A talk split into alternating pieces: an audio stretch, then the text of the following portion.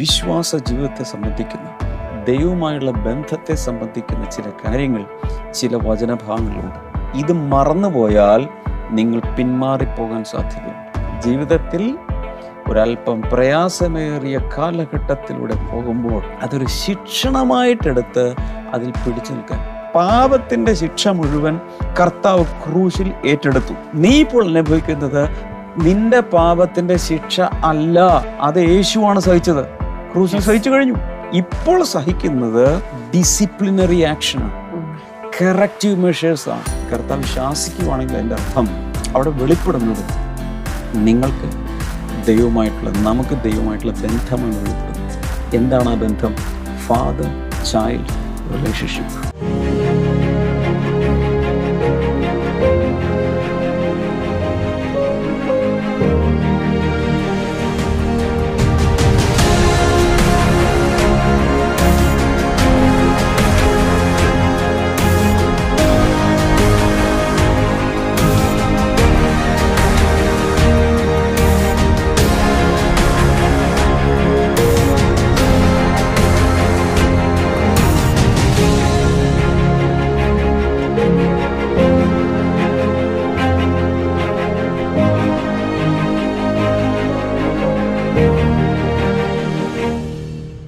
Welcome to Blessing Today Morning Glory.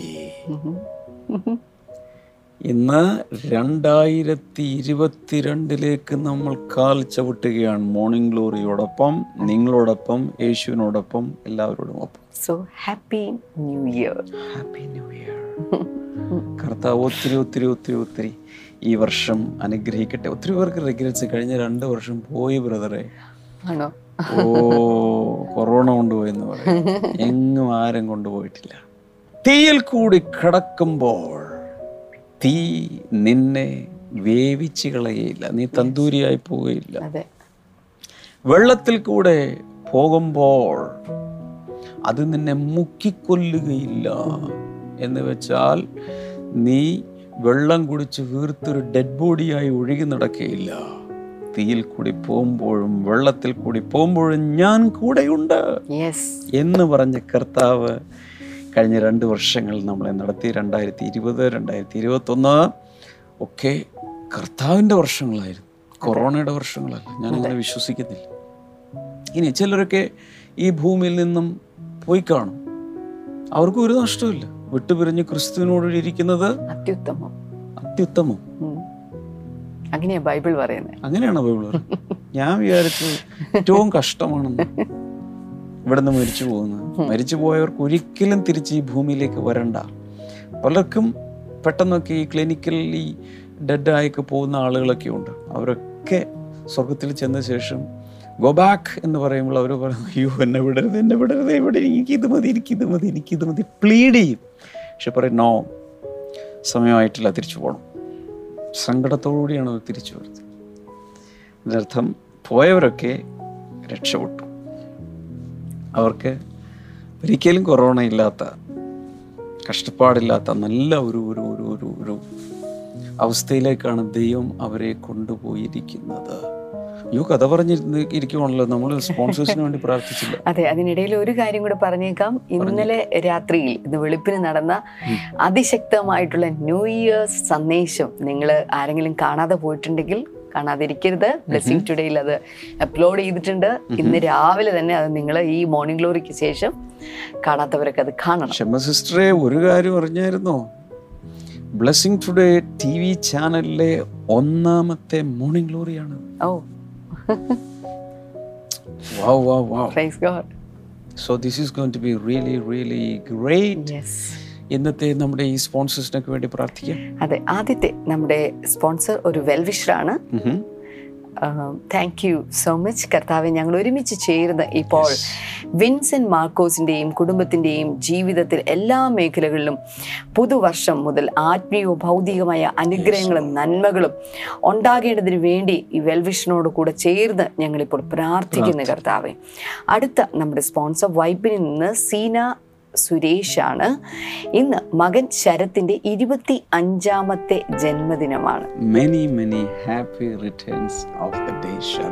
കർത്താവേ, ഭർത്താവ് സുരേഷും മക്കളായ ശരത്തും ശ്യാമും വിശ്വാസത്തിൽ വരുവാൻ ഞങ്ങൾ പ്രാർത്ഥിക്കുന്നു. ദാമ്പത്യ ജീവിതത്തിൽ സ്നേഹമുണ്ടായിരിക്കുവാനും അനുഗ്രഹിക്കപ്പെടുവാനും, വീട് പണിയുന്നതിനുള്ള സാമ്പത്തിക വഴികൾ തുറക്കപ്പെടുവാനും, തടസ്സങ്ങളില്ലാതെ നടക്കുവാനും, മക്കൾ ദൈവ പൈതരായി വളരുവാനും, ഭാവി അനുഗ്രഹിക്കപ്പെടുവാനുമായിട്ട് ഞങ്ങൾ പ്രാർത്ഥിക്കുന്നു. അടുത്ത സ്പോൺസർ മൂന്നാറിൽ നിന്ന് ഒരു വെൽവിഷർ തന്നെയാണ്. Thank you so much, Velvisher. കർത്താവേ, അവരുടെ ബിസിനസ്സിനെ അനുഗ്രഹിക്കണമേ എന്ന് പ്രാർത്ഥിക്കുന്നു. അവരും അവരുടെ കസ്റ്റമേഴ്സുമായിട്ടുള്ള എല്ലാ കാര്യത്തിൻ്റെ മേലും ദൈവത്തിൻ്റെ പദ്ധതികൾ വരുവാനും അനുഗ്രഹങ്ങൾ കൊണ്ട് അവർ നിറയപ്പെടേണ്ടതിനായിട്ടും ഞങ്ങൾ പ്രാർത്ഥിക്കുന്നു കർത്താവേ. അതുപോലെ മകന് 10ാം ക്ലാസ് എക്സാമിൽ ഉന്നത വിജയം ലഭിക്കുവാനും നല്ല ഭാവി ഉണ്ടാകുവാനും കർത്താവിൻ്റെ കൃപ അവരുടെ മേൽ വരുവാനും ഞങ്ങളിപ്പോൾ പിതാവിൻ്റെയും പുത്രൻ്റെയും പരിശുദ്ധാത്മാവിൻ്റെയും നാമത്തിൽ ആ കുടുംബത്തെയും ബിസിനസിനെയും ചേർന്ന് അനുഗ്രഹിക്കുന്ന കർത്താവേ, അങ്ങ് പ്രാർത്ഥന കേട്ടതിനായി നന്ദി പറയുന്നു, യേശുവിന്റെ നാമത്തിൽ തന്നെ. ആമേൻ, ആമേൻ. Thank you so much all sponsors. കർത്താവ് എല്ലാവരെയും ധാരാളമായി അനുഗ്രഹിക്കട്ടെ. ഓൾ റൈറ്റ്, നമ്മുടെ ബ്ലെസ്സിംഗ് ടുഡേ മോർണിംഗ് ഗ്ലോറിയിൽ ഇപ്പോൾ നടന്നുകൊണ്ടിരിക്കുന്നത് എബ്രായ ലേഖന പഠന പരമ്പരയാണ്. സോ ഒരുപക്ഷെ ആദ്യമായി ഈ ബ്ലെസ്സിംഗ് ടുഡേ ചാനലിൽ ഇത് കാണുന്നവരുണ്ടെങ്കിൽ ഓർക്കണം, ഇതിൻ്റെ മുമ്പോട്ടുള്ള ഒത്തിരി എപ്പിസോഡുകൾ യൂട്യൂബ് ചാനലിലുണ്ട്, ബ്ലെസ്സിംഗ് ടുഡേ യൂട്യൂബ് ചാനലിലുണ്ട്. അത് ഇതുവരെ സബ്സ്ക്രൈബ് ചെയ്തിട്ടില്ലെങ്കിൽ നിങ്ങൾ സബ്സ്ക്രൈബ് ചെയ്യണം, അതിലൊന്നും നഷ്ടമാകരുത്. നമ്മളിപ്പോൾ ആയിരിക്കുന്നത് എബ്രായ ലേഖനം 12ാം അധ്യായത്തിൻ്റെ ആദ്യ ചില വചനങ്ങളിലാണ്. എനിക്ക് തോന്നുന്നു കഴിഞ്ഞ ദിവസം നമ്മൾ അതിൻ്റെ 3 വചനങ്ങൾ പൂർത്തിയാക്കി കഴിഞ്ഞു. അതിലാണ് നമ്മൾ കാണുന്നത് സാക്ഷികളുടെ ഇത്ര വലിയ സമൂഹം നമുക്ക് ചുറ്റിലും നിൽക്കുന്നത് കൊണ്ട് നമ്മൾ ഈ ഓട്ടം സ്ഥിരതയോടുകൂടി ഓടണം. ഈ സാക്ഷികളെ ഒന്നും നോക്കരുത്, യേശുവിനെ നോക്കണം എന്നൊക്കെ പറയുന്ന വളരെ എൻകറേജിംഗ് ആയിട്ടുള്ളൊരു ഭാഗമാണ് നമ്മൾ ആദ്യത്തെ 3 വചനങ്ങളിൽ കാണുന്നത്. ഇന്നലത്തെ മോർണിംഗ് ഗ്ലോറിയിൽ നമ്മളത് കണ്ടു. ഇനി 4ാമത്തെ വചനം മുതൽ ഒരു ഭാഗം നമ്മൾ വായിക്കാം. This is also very encouraging but in a different way. 4 മുതൽ നമുക്ക് കുറച്ച് ഭാഗങ്ങളിൽ നിൽക്കുന്ന 11 വരെ ഒറ്റയടിക്ക് പോകേണ്ടിയിരിക്കുന്നു. വായിക്കാം. പാപത്തോട് പോരാടുന്നതിൽ നിങ്ങൾ ഇതുവരെ പ്രാണത്യാഗത്തോളം എതിർത്ത് നിന്നിട്ടില്ല. മകനെ, കർത്താവിന്റെ ശിക്ഷ നിരസിക്കരുത്, അവൻ ശാസിക്കുമ്പോൾ മുഷികയും അരുത്. കർത്താവ് താൻ സ്നേഹിക്കുന്നവനെ ശിക്ഷിക്കുന്നു, താൻ കൈക്കൊള്ളുന്ന ഏതു മകനെയും തല്ലുന്നു എന്നിങ്ങനെ മക്കളോടെന്ന പോലെ നിങ്ങളോട് സംവാദിക്കുന്ന പ്രബോധനം നിങ്ങൾ മറന്നു കളഞ്ഞുവോ? ഇപ്പൊ എവിടെ വരെ എത്തി? 6ാമത്തെ വചനം വരെ എത്തി. ഓക്കെ, ഞാൻ ഇതിനിടയ്ക്കൊന്ന് പറഞ്ഞോട്ടെ. ആദ്യം പറഞ്ഞു, in your struggle against sin you have not yet resisted to the point of shedding your blood. പാപത്തോട് പോരാടുന്നതിൽ ഇന്ന് വരെ പ്രാണത്യാഗത്തോളം നിങ്ങൾ ചെറുത്ത് നിന്നിട്ടില്ല എന്നാണ് അവിടെ പറയുന്നത്.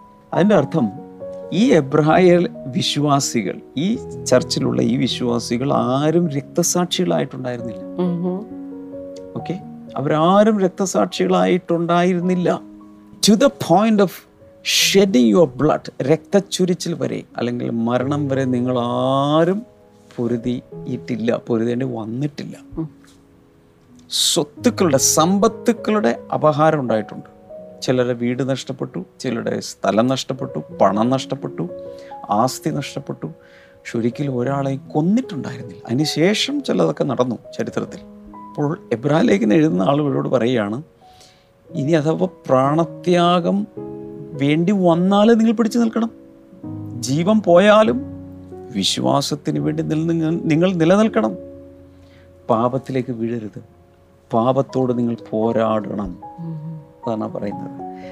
5ാമത്തെ വചനത്തിൽ and have you completely forgotten this word of encouragement that addresses you as a father addresses his son. അതൊന്നുകൂടി വായിക്കാം. മകനെ, കർത്താവിന്റെ ശിക്ഷ നിരസിക്കരുത്, അവൻ ശാസിക്കുമ്പോൾ മുഷികയും അരുത്. അവിടെ പറയുന്നത് നിങ്ങൾ മുഴുവനും മറന്നുപോയെന്ന് ചോദിക്കുന്നത്. ഒരു വചനമുണ്ട്, ആ വചനം നിങ്ങളോട് സംസാരിക്കുന്നത് നിങ്ങൾ മറന്നുപോയോ? അത് 6ാമത്തെ വചനത്തിലാണ് മലയാളത്തിലുള്ളത്. ഓക്കെ ഓക്കെ അത് 6ാമത്തെ വചനത്തിലാണുള്ളത്. ഓക്കെ, എന്നിങ്ങനെ മക്കളോട് എന്ന പോലെ നിങ്ങളോട് സംവാദിക്കുന്ന പ്രബോധനം നിങ്ങൾ മറന്നു കളഞ്ഞുവോ? അതിനുശേഷം ആ വചനം പറയുന്നുണ്ട് അല്ലേ, കർത്താവ് താൻ സ്നേഹിക്കുന്നവനെ ശിക്ഷിക്കുന്നു, താൻ കൈക്കൊള്ളുന്ന ഏത് മകനെയും തല്ലുന്നു, എന്നിങ്ങനെ മക്കളോടെന്ന പോലെ നിങ്ങളോട് സംവാദിക്കുന്ന പ്രബോധനം നിങ്ങൾ മറന്നു കളഞ്ഞുവോ? ഇത് എവിടെയാ പറഞ്ഞിരിക്കുന്നത് അറിയാമോ? സദൃശ്യവാക്യങ്ങളിലാണ്. നിങ്ങൾക്ക് വേണമെങ്കിൽ ബൈബിൾ തുറന്നു നോക്കാം. സദൃശ്യവാക്യങ്ങൾ 3-ാം അധ്യായത്തിൽ 11-12 വചനങ്ങളിൽ ഇതുപോലെ തന്നെ പറഞ്ഞിട്ടുണ്ട്. My son, do not despise the Lord's discipline. എങ്ങനെയാണ് പറഞ്ഞു? കർത്താവിന്റെ ശിക്ഷണം നിരസിക്കരുത്, അവൻ ശാസിക്കുമ്പോൾ ശിക്ഷയല്ല കറക്റ്റ് പറയേണ്ടത്, ശിക്ഷണം എന്നാണ്. ശിക്ഷ വേറെയാണ്, ശിക്ഷണം വേറെയാണ്. ശിക്ഷ എന്ന് പറയുന്നത് പണിഷ്മെന്റാണ്, ശിക്ഷണം എന്ന് പറയുന്നത് ഡിസിപ്ലിനാണ്. ഇപ്പൊ ട്രാൻസ്ലേഷനിൽ ഒരു കറക്റ്റ് വേർഡ് നമ്മൾ ഇട്ട് കഴിഞ്ഞാൽ ക്ലിയറായി. ഓക്കെ, ഇവിടെ പറയുന്നത് my son do not despise the Lord's punishment എന്നല്ല പറഞ്ഞിരിക്കുന്നത്, ഡിസിപ്ലിൻ എന്നാണ്. Okay, and do not resent his rebuke, അവൻ്റെ ശാസന. അപ്പം അതിൻ്റെ അർത്ഥം എന്താ? കർത്താവ് ചിലപ്പോൾ നമ്മളെ ശിക്ഷണം നൽകും, നമുക്ക് ചിലപ്പോൾ ശാസിക്കും. രണ്ട് കാര്യങ്ങൾ. ഒന്ന്, കർത്താവ് തൻ്റെ മക്കൾക്ക് ശിക്ഷണം നൽകും. രണ്ട്, കർത്താവ് തൻ്റെ മക്കളെ ശാസിക്കും. എബ്രാഹിം ലേഖനം എഴുതിയ ആള് വ്യക്തമായി പറയുന്നൊരു കാര്യം, കർത്താവ് ഈ സദൃശ്യവാക്യത്തിൽ പറഞ്ഞിട്ടുള്ള ആ ഭാഗം നിങ്ങൾ മറന്നുപോയോ? ഏയ്, അതിൻ്റെ അർത്ഥം ഈ കർത്താവിൻ്റെ ശിക്ഷണത്തെ നിരസിക്കരുതെന്നും അവൻ്റെ ശാസനയെ അവഗണിക്കരുത് എന്നും പറഞ്ഞിട്ടുള്ള ആ വചനം നിങ്ങൾ മറന്നു പോയിട്ടുണ്ടെങ്കിൽ അത് വളരെ അപകടകരമാണ്. ചില വചനങ്ങൾ നമ്മൾ മറക്കരുത്, കാരണം അവിടെ ഒരു വലിയ യാഥാർത്ഥ്യം പറഞ്ഞിട്ടുണ്ട്. ജീവിതത്തെ സംബന്ധിക്കുന്ന, വിശ്വാസ ജീവിതത്തെ സംബന്ധിക്കുന്ന, ദൈവവുമായുള്ള ബന്ധത്തെ സംബന്ധിക്കുന്ന ചില കാര്യങ്ങൾ ചില വചനഭാഗങ്ങളിലുണ്ട്. ഇത് മറന്നുപോയാൽ നിങ്ങൾ പിന്മാറിപ്പോകാൻ സാധ്യതയുണ്ട്. എബ്രാഹിം ലേഖനം എഴുതിയ ആൾ എന്താ ചെയ്യുന്നത്? അത് ഓർപ്പിക്കുകയാണ്, പറഞ്ഞിരിക്കുന്നത് കണ്ടോ, അതുകൊണ്ട് നിങ്ങൾ ക്ഷീണിച്ച് മടുത്തു പോകരുത്, നിങ്ങളിത് മറന്നു പോകരുത്. കർത്താവ് താൻ സ്നേഹിക്കുന്നവർക്ക് ശിക്ഷണം നൽകും. ആ വചനം ഒന്നുകൂടി വായിക്കാമോ? യെസ്, കർത്താവ് താൻ സ്നേഹിക്കുന്നവനെ ശിക്ഷിക്കുന്നു, ശിക്ഷണം നൽകുന്നു, താൻ കൈക്കൊള്ളുന്ന ഏത് മകനെയും തല്ലുന്നു, താൻ കൈക്കൊള്ളുന്ന ഏത് മകനെയും അവൻ തല്ലുന്നു എന്ന് പറഞ്ഞാൽ ചാസ്റ്റൈസ് ചെയ്യുന്നു, ശിക്ഷണം നൽകുന്നു. ഇതാണ് അവിടെ പറയുന്നത്. ഞാനിത് പറയുന്നുണ്ട്, പലപ്പോഴും ചില ഹാർഡ്ഷിപ്പിലൂടെ നമ്മൾ പോകുമ്പോൾ, ജീവിതത്തിലെ ചില എല്ലാ ദിവസങ്ങളും ഒരുപോലെയല്ല ദിവസം നമ്മുടെ ജീവിതത്തിൽ. ചില ദിവസങ്ങൾ അല്ലെങ്കിൽ ചില സീസണുകൾ, ചിലർക്ക് പ്രാർത്ഥിക്കാൻ വരുമ്പോൾ പറയും, അത് കഴിഞ്ഞ 2-3 വർഷമായിട്ട് ഭയങ്കരമായൊരു ഒരു ഒരു ഒരു ഒരു പ്രയാസത്തിലൂടെയാണ് ഞങ്ങൾ പോകുന്നത്. അപ്പോൾ ചിലരൊക്കെ അത് കണക്ട് ചെയ്യുന്നത്, ഞങ്ങളൊരു ഒരു പുതിയ വീട്ടിലേക്ക് മാറിയ ശേഷം, അല്ലെങ്കിൽ ഞങ്ങളെ ഇന്ന വാടക വീട്ടിലേക്ക് മാറിയ ശേഷം എന്നും ഇങ്ങനൊരു അനുഭവത്തിലൂടെയാണ് പോകുന്നത്. ആ വീടിന് പോലെ കുഴപ്പമുണ്ടോ ബ്രദറെ? ചിലപ്പോൾ ചിലർ പറയുന്നത്, ഈ പുതിയ വീട്ടിലേക്ക് ഞങ്ങൾ പാല് കാച്ചി മാറി അന്ന് തുടങ്ങിയ പ്രശ്നമാണ്. ആ വീടിൻ്റെ പ്രശ്നമാണോ ബ്രദറെ? ആ വീടിൻ്റെ ഇരിപ്പ് ശരിയല്ലേ? അതൊന്നും അല്ല വിഷയം. ഈ പുതിയ വീട്ടിലോട്ട് ചെന്ന സമയത്ത് ഉള്ള പൈസ മുഴുവനും എടുത്ത് ലോൺ കൊടുത്താണ് കയറിയത്. ഒരു സാമ്പത്തിക ഞെരുക്കം തുടങ്ങി. അത് വീടിൻ്റെ ഇരിപ്പ് കൊണ്ടാണെന്നാണ് ചിലർ നോക്കിയിട്ട് പറയുന്നത്. എവിടെയാണ് നോക്കിയെന്ന് എനിക്കറിഞ്ഞൂടെ, നോക്കിയിട്ട് പറയുന്നത് ഇരിപ്പ് ശരിയല്ല, അത് കിഴക്കോട്ട് തിരിഞ്ഞിരിക്കേണ്ടത്, ആ പടിഞ്ഞാറോട്ട് ദർശനം വെക്കേണ്ടതായിരുന്നു. അപ്പം ഇതെല്ലാം കൂടി കണക്ട് ചെയ്തവർ ചിന്തിക്കുമ്പോൾ ഇവർ ചിന്തിക്കുന്നത് ഇതൊരു ദോഷമുള്ള സ്ഥലമാണ്, വീടിൻ്റെ ഇരിപ്പ് ശരിയല്ല, പണിത സമയം ശരിയായില്ല, ഇതൊക്കെയാണ് ഇവർ ചിന്തിക്കുന്നത്. എന്നാൽ ദൈവം ചെയ്യുന്നത് എന്തെന്നറിയാമോ? ആ ഹാർഡ്ഷിപ്പിനെ, ജീവിതത്തിലെ ആ കഠിനതയെ, പ്രയാസമേറിയ കാലഘട്ടത്തെ അവരുടെ ജീവിതത്തിൽ ശിക്ഷണം നൽകാനും അവരെ ചില കറക്റ്റീവ് മെഷേഴ്സ് എടുത്ത് ചില തിരുത്തലുകളിലൂടെ നടത്താനും വേണ്ടി ഉപയോഗിക്കും.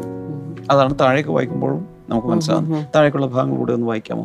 കർത്താവ് താൻ സ്നേഹിക്കുന്നവനെ ശിക്ഷിക്കുന്നു, താൻ കൈക്കൊള്ളുന്ന ഏത് മകനെയും തല്ലുന്നു എന്നിങ്ങനെ മക്കളോടെന്ന പോലെ നിങ്ങളോട് സംവാദിക്കുന്ന പ്രബോധനം നിങ്ങൾ മറന്നു കളഞ്ഞു.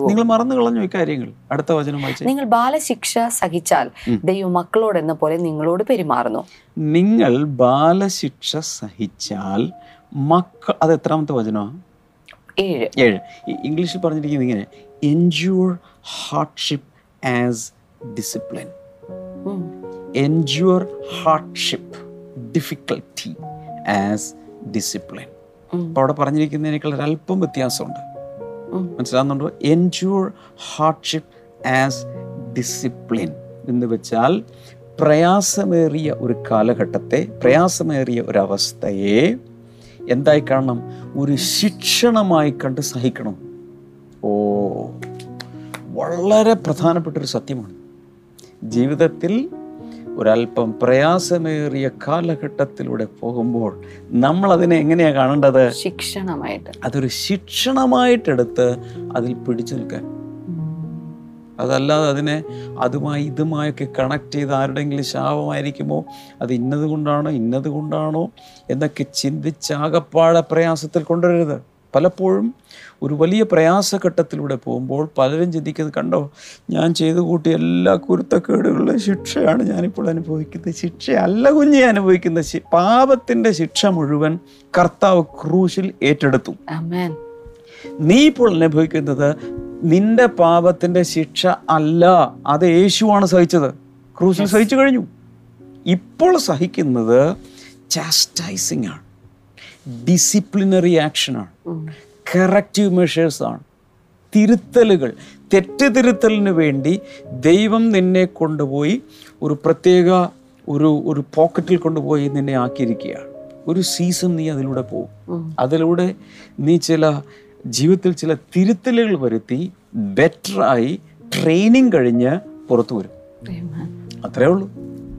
അങ്ങനെ കാണാൻ പഠിക്കണമെന്ന് ജീവിതത്തിൻ്റെ ചില കാലഘട്ടങ്ങളെ. പക്ഷെ മനസ്സിലാവും, അവർ ഇരിപ്പ് കണ്ടിട്ട് ഇതൊന്നും മനസ്സിലാകാത്ത പോലെയാണല്ലോ അവരിയ്ക്കുന്നത്. അത് ആഴത്തിൽ ചിന്തിച്ചുകൊണ്ടിരിക്കുവാണ്. ഇപ്പോൾ ചിന്തകന്മാരായി പോയി എല്ലാവരും. അയ്യോ, ഞാനിന്ന് ഈ ജനുവരി 1 2022 നിങ്ങളോട് പറയുന്നത് നിസ്സാര കാര്യമല്ല. ഈ വർഷം ഈ ലോകത്തിൽ വരാനിരിക്കുന്ന കഠിനതകൾ, പ്രയാസമേറിയ കാലഘട്ടങ്ങളെ സ്വന്തം പാപങ്ങൾക്കുള്ള ശിക്ഷയായി കാണാതെ, ദൈവം ക്രൂരമായി നിന്നെ പീഡിപ്പിക്കുന്നു എന്ന് കാണാതെ, അത് ഒരു ഡിസിപ്ലിനറി ആക്ഷനായി, ഒരു ട്രെയിനിങ് പീരീഡായി കണ്ട് അതിനെ സഹിക്കണം എന്നാണ് നവവത്സര ദിനത്തിൽ എനിക്ക് പറയാനുള്ളത്. ഇഷ്ടപ്പെട്ടോ ഇഷ്ടപ്പെട്ടാലും ഇല്ലേലും ഇതൊരു യാഥാർത്ഥ്യമാണ്. ശേഷം ഉടൻ തന്നെ പറയുന്നത്, ഗാഡ് ഈസ് ട്രീറ്റിംഗ് യു. അങ്ങനെ ഒരു പ്രയാസമേറിയ കാലഘട്ടത്തിലൂടെ നാളുകളിലൂടെ പോവുകയാണെങ്കിൽ God is treating you as his children. മക്കളോടെന്നതുപോലെ നിങ്ങളെ ദൈവം മക്കളായി ട്രീറ്റ് ചെയ്യുകയാണ്. നിങ്ങൾ ബാലശിക്ഷ സഹിച്ചാൽ ദൈവം മക്കളോടെന്ന പോലെ നിങ്ങളോട് പെരുമാറുന്നു. ഇവിടെ നോക്കി, കർത്താവ് ഏതെങ്കിലും ഡിസിപ്ലിനറി ആക്ഷൻ നിങ്ങൾക്കെതിരെ എടുക്കുകയാണെങ്കിൽ, കർത്താവ് ശാസിക്കുകയാണെങ്കിൽ, അതിൻ്റെ അർത്ഥം അവിടെ വെളിപ്പെടുന്നത് നമുക്ക് ദൈവമായിട്ടുള്ള ബന്ധമാണ് വെളിപ്പെടുന്നത്. എന്താണ് ആ ബന്ധം? Father child relationship. കർത്താവ് എന്നെ തല്ലുവാണെങ്കിൽ, അല്ലെങ്കിൽ കർത്താവ് എന്നെ ശിക്ഷണം നടത്തുവാണെങ്കിൽ, കർത്താവ് എന്നെ ചില സമയത്ത് ശാസിക്കും. എങ്ങനെയാണ് ശാസിക്കുന്നത്? വചനം വായിച്ചുകൊണ്ടിരിക്കുമ്പോൾ ശക്തമായ ശാസന ചിലപ്പോൾ കിട്ടും. മനസ്സിലാകുന്നുണ്ടോ? എൻ്റെ അർത്ഥം എന്താ? എന്നെ ദൈവം തൻ്റെ മകനായി കാണുന്നു. അതുകൊണ്ട് മാത്രമാണ് കർത്താവ് ശിക്ഷണം നടത്തുന്നത്. എല്ലാ പാരൻസും, നോർമലായി ജീവിക്കുന്ന എല്ലാ മാതാപിതാക്കളും കുഞ്ഞുങ്ങളെ ശിക്ഷണത്തിലൂടെയാണ് നടത്തുന്നത്. അവരെ കറക്റ്റ്. അങ്ങനെയല്ല. No no no no no no, അങ്ങനെയല്ല. പല പ്രാവശ്യം നോ നോ നോ പറഞ്ഞിട്ടില്ലെങ്കിൽ കുഞ്ഞടിയോട്. ചില രാജ്യങ്ങളിൽ ഇതൊക്കെ എടുക്കാൻ പോലും പാടില്ല. പക്ഷെ വചനം അനുസരിച്ച് എടുക്കണമെന്നാണ്. വടിയെ സ്നേഹിക്കുന്നവൻ മകനെ സ്നേഹിക്കുന്നു, മകളെ സ്നേഹിക്കുന്നു എന്ന് ബ്രാക്കറ്റിൽ പറയണം. ഏഴാമത്തെ വചനം, നിങ്ങൾ ബാലശിക്ഷ സഹിച്ചാൽ ദൈവം മക്കളോടെന്ന പോലെ നിങ്ങളോട് പെരുമാറുന്നു, മക്കളോടെന്ന പോലെ പെരുമാറുന്നു. അപ്പൻ ശിക്ഷിക്കാത്ത മകൻ എവിടെയുള്ളൂ? എവിടെയെങ്കിലും കാണിച്ചു തരാം. അപ്പൻ സ്നേഹമുള്ള നോർമൽ ആയിട്ടുള്ള അപ്പൻ്റെ കാര്യം പറയാം. അപ്പൻ ശിക്ഷിക്കാത്ത മകൻ, ശിക്ഷണം നടത്താത്ത, അതാണ് കറക്റ്റ് വേർഡ്, ശിക്ഷണം നടത്താത്ത മകൻ എവിടെയുള്ളൂ? എട്ട്, എല്ലാവരും പ്രാപിക്കുന്ന ബാലശിക്ഷ കൂടാതിരിക്കുന്നുവെങ്കിൽ നിങ്ങൾ മക്കളല്ല കൗലടയന്മാരത്രേ. അവിടെ പറയുന്നത് if you are not disciplined. അവിടെ ബാലശിക്ഷ എന്ന് പറയുന്നത് ഡിസിപ്ലിൻ ഉപയോഗിച്ചിരിക്കുന്ന ഒരു വേർഡ്. ശിക്ഷണം നൽകുന്നതിന്, അച്ചടക്ക നടപടികൾ എടുക്കുന്നതിനാണ് ഈ ബാലശിക്ഷ ബാലശിക്ഷ ബാലശിക്ഷ എന്ന് പറയുന്നത്. ബാലശിക്ഷ എന്ന് പറഞ്ഞാൽ ബാല്യകാലത്ത് മാതാപിതാക്കൾ കുട്ടികൾക്ക് നൽകുന്ന ചില നടപടികൾ, തെറ്റുകൾ തിരുത്തി നല്ലൊരു ജീവിതത്തിലേക്ക്, നല്ലൊരു ഭാവിയിലേക്ക് ആ കുഞ്ഞുങ്ങളെ കൊണ്ടുപോകാൻ വേണ്ടി എടുക്കുന്ന അല്പം വേദന ഉളവാക്കുന്ന ചില നടപടികൾ, അച്ചടക്കത്തിനുള്ള ചില പരിശീലനങ്ങൾ. അങ്ങനെ ബാലശിക്ഷ കൂടാതിരിക്കുന്നുവെങ്കിൽ നിങ്ങൾ മക്കളല്ല കൗലടയന്മാരത്രേ. നോർമലി അവരവരിൽ നിന്ന് ജനിച്ച, മാതാപിതാക്കളിൽ ജനിച്ച കുഞ്ഞുങ്ങളെ തീർച്ചയായും സ്നേഹമുള്ളത് കൊണ്ട് അവരെ ശിക്ഷണം നൽകി മാത്രമേ വളർത്തൂ. എന്നാൽ മറ്റു ചിലരുടെ മക്കളാണെങ്കിൽ അത്രയും സ്നേഹത്തോടുകൂടെ ബേർഡനോടുകൂടെ ഒരിക്കലും ശിക്ഷണ നടപടികൾ എടുക്കാറില്ല. ഇന്നേ വരെ എൻ്റെ ജീവിതത്തിൽ പല പല വീടുകളിൽ ഞങ്ങൾ മാറി താമസിച്ചു, ഒത്തിരി വീടുകളിൽ മാറി മാറി വാടക താമസിച്ചിട്ടുണ്ട്, പല അയൽക്കാരെ ഞങ്ങൾക്കുണ്ടായിട്ടുണ്ട്. എന്നാൽ ഇന്ന് വരെ അയൽപക്കത്തുള്ളൊരു കുട്ടിയെ വിളിച്ച് ഞാൻ തല്ലിയിട്ടില്ല, ശാസിച്ചിട്ടുമില്ല. എന്തുകൊണ്ട്? അവരെൻ്റെ മക്കളല്ല. ആ മക്കളെ ഞാൻ പോയി തല്ലിയാൽ ചിലപ്പോൾ എനിക്ക് തല്ല് കിട്ടും, മാത്രമല്ല ഇയാളാരാണെന്ന് ചോദിക്കും എന്നോട്. നിങ്ങൾ എൻ്റെ അപ്പനല്ലോ, നിങ്ങൾ എന്തിനാ തല്ലുന്നു? എന്നാൽ എൻ്റെ മക്കളെ അനേക പ്രാവശ്യം ഞാൻ കൂടെ ദൂഷിച്ചിട്ടുണ്ട്, ശാസിച്ചിട്ടുണ്ട്, ശിക്ഷണ നടപടികൾ എടുത്തിട്ടുണ്ട്. നെഹമായ അതിനെക്കുറിച്ച് മാത്രം ഒരു ഞായറാഴ്ച പ്രസംഗിച്ചു. ഞാൻ അവിടെ ഇരുന്ന് ഉരുകി ഉരുകി ഉരുകി കേട്ടു, യൂട്യൂബിൽ കിടപ്പുണ്ട്. പിന്നെ ഇത്തിരി നല്ല രീതിയിലേക്കാണ് പറഞ്ഞത്, അതുകൊണ്ട് ഒരു ആശ്വാസം. ഓക്കെ, അടുത്ത വചനം വായിക്കാം, സമയം തീരാൻ പോകും. 9-ാമത്തെ വചനം, നമ്മുടെ ജഡസംബന്ധമായ പിതാക്കന്മാർ നമ്മെ ശിക്ഷിച്ചപ്പോൾ നാം അവരെ വണങ്ങിപ്പോന്നുവല്ലോ. ആത്മാക്കളുടെ പിതാവിന് ഏറ്റവും അധികമായി കീഴടങ്ങി ജീവിക്കേണ്ടതല്ലയോ? മനുഷ്യരായ നമ്മുടെ പിതാക്കന്മാർ നമുക്ക് ശിക്ഷണ നടപടികൾ എടുത്തപ്പോൾ ഭയഭക്തിയോടെ അതനുസരിച്ച് കീഴ്വഴങ്ങി പോന്നു. ഇതൊക്കെ നോർമലായിട്ടുള്ള കാര്യമാണ്, തിരിച്ചു തല്ലുന്നവരും കാണും, നോർമലായിട്ടുള്ള കാര്യമാണ്. എന്നാൽ ആത്മാക്കളുടെ, അതെന്ന് വെച്ചാൽ ആത്മാക്കളുടെ പിതാവിന് ഏറ്റവും അധികമായി കീഴടങ്ങി ജീവിക്കേണ്ടതല്ലേ? ഏറ്റവും അധികം നമ്മൾ കീഴടങ്ങേണ്ടതല്ലേ? ആരാണ് നമുക്ക് ശിക്ഷണം നൽകുന്നത്? ആരാണ് നമ്മൾ ട്രെയിൻ ചെയ്യുന്നത്? ജീവന്റെ ഉറവിടമായ സകലത്തിൻ്റെ സൃഷ്ടാവായ ആത്മാക്കളുടെ ഉടയവനായ മഹാദൈവമാണ്. ഓക്കെ, അവർ ശിക്ഷിച്ചത് കുറെ കാലവും തങ്ങൾക്ക് ബോധിച്ച പ്രകാരവും അത്രേ. അവനോ നാം അവന്റെ വിശുദ്ധി പ്രാപിക്കേണ്ടതിന് നമ്മുടെ ഗുണത്തിനായി തന്നെ ശിക്ഷിക്കുന്നത്. There is no perfect father in the world. പ്രത്യേകിച്ച് ഓർക്കുക, ഈ ഭൂമിയിൽ പൂർണ്ണതയുള്ള ഒരു പിതാവുമില്ല. മാനുഷികരായ പിതാക്കന്മാർ പലപ്പോഴും ഒന്നാമതൊരു മൂടില്ലാതിരിക്കുന്ന സമയത്താണ് ചെറുക്കനൊരു കുരുത്തക്കേട്, ഞാനങ്ങ് കൊടുത്ത് ബെൽറ്റൂരി, ശരിക്കും ഷൂവിനൊക്കെ കൊടുക്കും. കാരണം അവരുടെ ദേഷ്യം തീർക്കാനുള്ളൊരു ഉപാധിയായും, മാത്രമല്ല അവരെ തികഞ്ഞ സ്നേഹത്തിൽ നിന്ന് ചെയ്യണമെന്നില്ല. മൂട് മാറുമ്പോഴായിരിക്കും ചിലപ്പോൾ തല്ലു കൊടുക്കുന്നത്. കുറ്റം ചെയ്യാത്തതിനും ചിലപ്പോൾ തല്ലിയെന്നിരിക്കും, ശിക്ഷണം നടത്തിയെന്നിരിക്കും, ശിക്ഷിച്ചെന്നിരിക്കും. എന്നാൽ ദൈവം അങ്ങനെയല്ല. He is a perfect father. അവനൊരിക്കലും ഒരു തെറ്റ് പറ്റുകയില്ല. 11, ഏത് ശിക്ഷയും തൽക്കാലം സന്തോഷകരമല്ല, ദുഃഖകരമത്രേ എന്ന് തോന്നും. പിന്നത്തേതിലോ അതിനാൽ അഭ്യാസം വന്നവർക്ക് നീതി എന്ന സമാധാന ഫലം ലഭിക്കും. ഇനി ഒരു disciplinary action, no discipline seems pleasant at the time but painful. Not pleasant but painful. ഒരുവിധ ശിക്ഷണ നടപടികൾ ആർക്കും ഇഷ്ടമല്ല. സ്കൂളിലാകട്ടെ, കോളേജിലാകട്ടെ, മിലിറ്ററിയിലാകട്ടെ, ജോലി സ്ഥലത്താകട്ടെ, ഡിസിപ്ലിനറി ആക്ഷൻ ആർക്കും ഇഷ്ടമല്ല. അത് പെയിൻഫുള്ളാണ്. അപ്പോൾ എന്നാൽ പിന്നീട് അതിന് റിസൾട്ട് ഉണ്ടാവുന്ന എഴുതിയിരിക്കുന്നു, ഹാർവെസ്റ്റ് ഓഫ് റൈറ്റ്നസ്. അതിനാൽ അഭ്യാസം വന്നവർക്ക്, തഴക്കം വന്നവർക്ക് നീതി എന്ന സമാധാന ഫലം ലഭിക്കും. ഞാൻ എൻ്റെ ഒരു കാര്യം കൂടി പറഞ്ഞേക്കാം. 16-ാമത്തെ വയസ്സിൽ വിശ്വാസത്തിൽ വന്നു കുറെ നാളിങ്ങനെ ദൈവമായിട്ട് ആദ്യമായിട്ടല്ലേ ഒരു ജീവനുള്ള ദൈവമായി ബന്ധത്തിൽ ജീവിക്കാൻ തുടങ്ങി. കുറെ നാളങ്ങ് പോയ സമയത്ത് എൻ്റെ ജീവിതത്തിൽ ഭയങ്കരമായ ഒരു ഹാർഡ്ഷിപ്പിലൂടെ പോയി.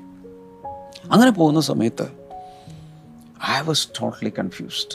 എനിക്കൊരു കാര്യം ആദ്യം ഉറപ്പായിരുന്നു, ഇതുവരെയുള്ള എൻ്റെ എല്ലാ പാപങ്ങൾക്കും ദൈവം എന്നെ ശിക്ഷിച്ചുകൊണ്ടിരിക്കുകയാണ്. ആ ശിക്ഷാവിധിയും കൂടി ഓർത്തപ്പോൾ അനുഭവങ്ങൾ അതിനേക്കാൾ ഭീകരമായി തോന്നാൻ തുടങ്ങി. അങ്ങനെ ഇരിക്കുന്നൊരു സമയം, ഒരു ദിവസം എനിക്ക് ഇന്നും ഓർമ്മയുണ്ട്, ഈ വചനഭാഗം ഞാൻ വായിച്ചു. ഈ വചനഭാഗം വായിച്ചു കഴിഞ്ഞപ്പോൾ എനിക്കുണ്ടായ ആശ്വാസം ഭയങ്കരമാണ്. എനിക്കൊരു കാര്യത്തിൽ ഉറപ്പായി, കർത്താവ് എന്നെ തൻ്റെ സ്വന്തം കുഞ്ഞായി കണ്ടിരിക്കുന്നു. എന്നെ കർത്താവ് തൻ്റെ സ്വന്തം കുഞ്ഞായി കണ്ട് എനിക്ക് ശിക്ഷണം നൽകുന്നു, എന്നെ ശാസിക്കും. അപ്പം ഞാൻ ദൈവത്തിൻ്റെ കുഞ്ഞാണെന്നുള്ള ആ ഒരൊറ്റ സത്യം ഞാൻ മനസ്സിലാക്കിയപ്പോൾ ഐ വാസ് ഓക്കെ. ഞാൻ നിങ്ങളോട് പറയുകയാണ്, ഈ വർഷത്തിൻ്റെ ആദ്യത്തെ ദിവസം തന്നെ പറയുകയാണ്, ജീവിതത്തിലെ ഏതെങ്കിലും അല്പം ഹാർഡ്ഷിപ്പിലൂടെ പ്രയാസങ്ങളിലൂടെ പോകേണ്ടി വന്നാൽ ഓർക്കണം, enjoy that hardship as discipline. ദൈവം നൽകുന്ന ഒരു ശിക്ഷണമാണ്. അതിൻ്റെ അർത്ഥം ഞാൻ ദൈവത്തിൻ്റെ കുഞ്ഞാണ്, ഞാനൊരു ജാരസന്തതിയല്ല. മനസ്സിലാവുന്നുണ്ടോ എന്ന് പറഞ്ഞിരിക്കുന്നത്? അതിൻ്റെ ഒറിജിനൽ എഴുതിയിരിക്കുന്നത് യു ആർ ബാസ്റ്റഡ് എന്നാണ്. ശിക്ഷണം കിട്ടുന്നില്ലെങ്കിൽ യു ആർ ബാസ്റ്റഡ് എന്നാണ്.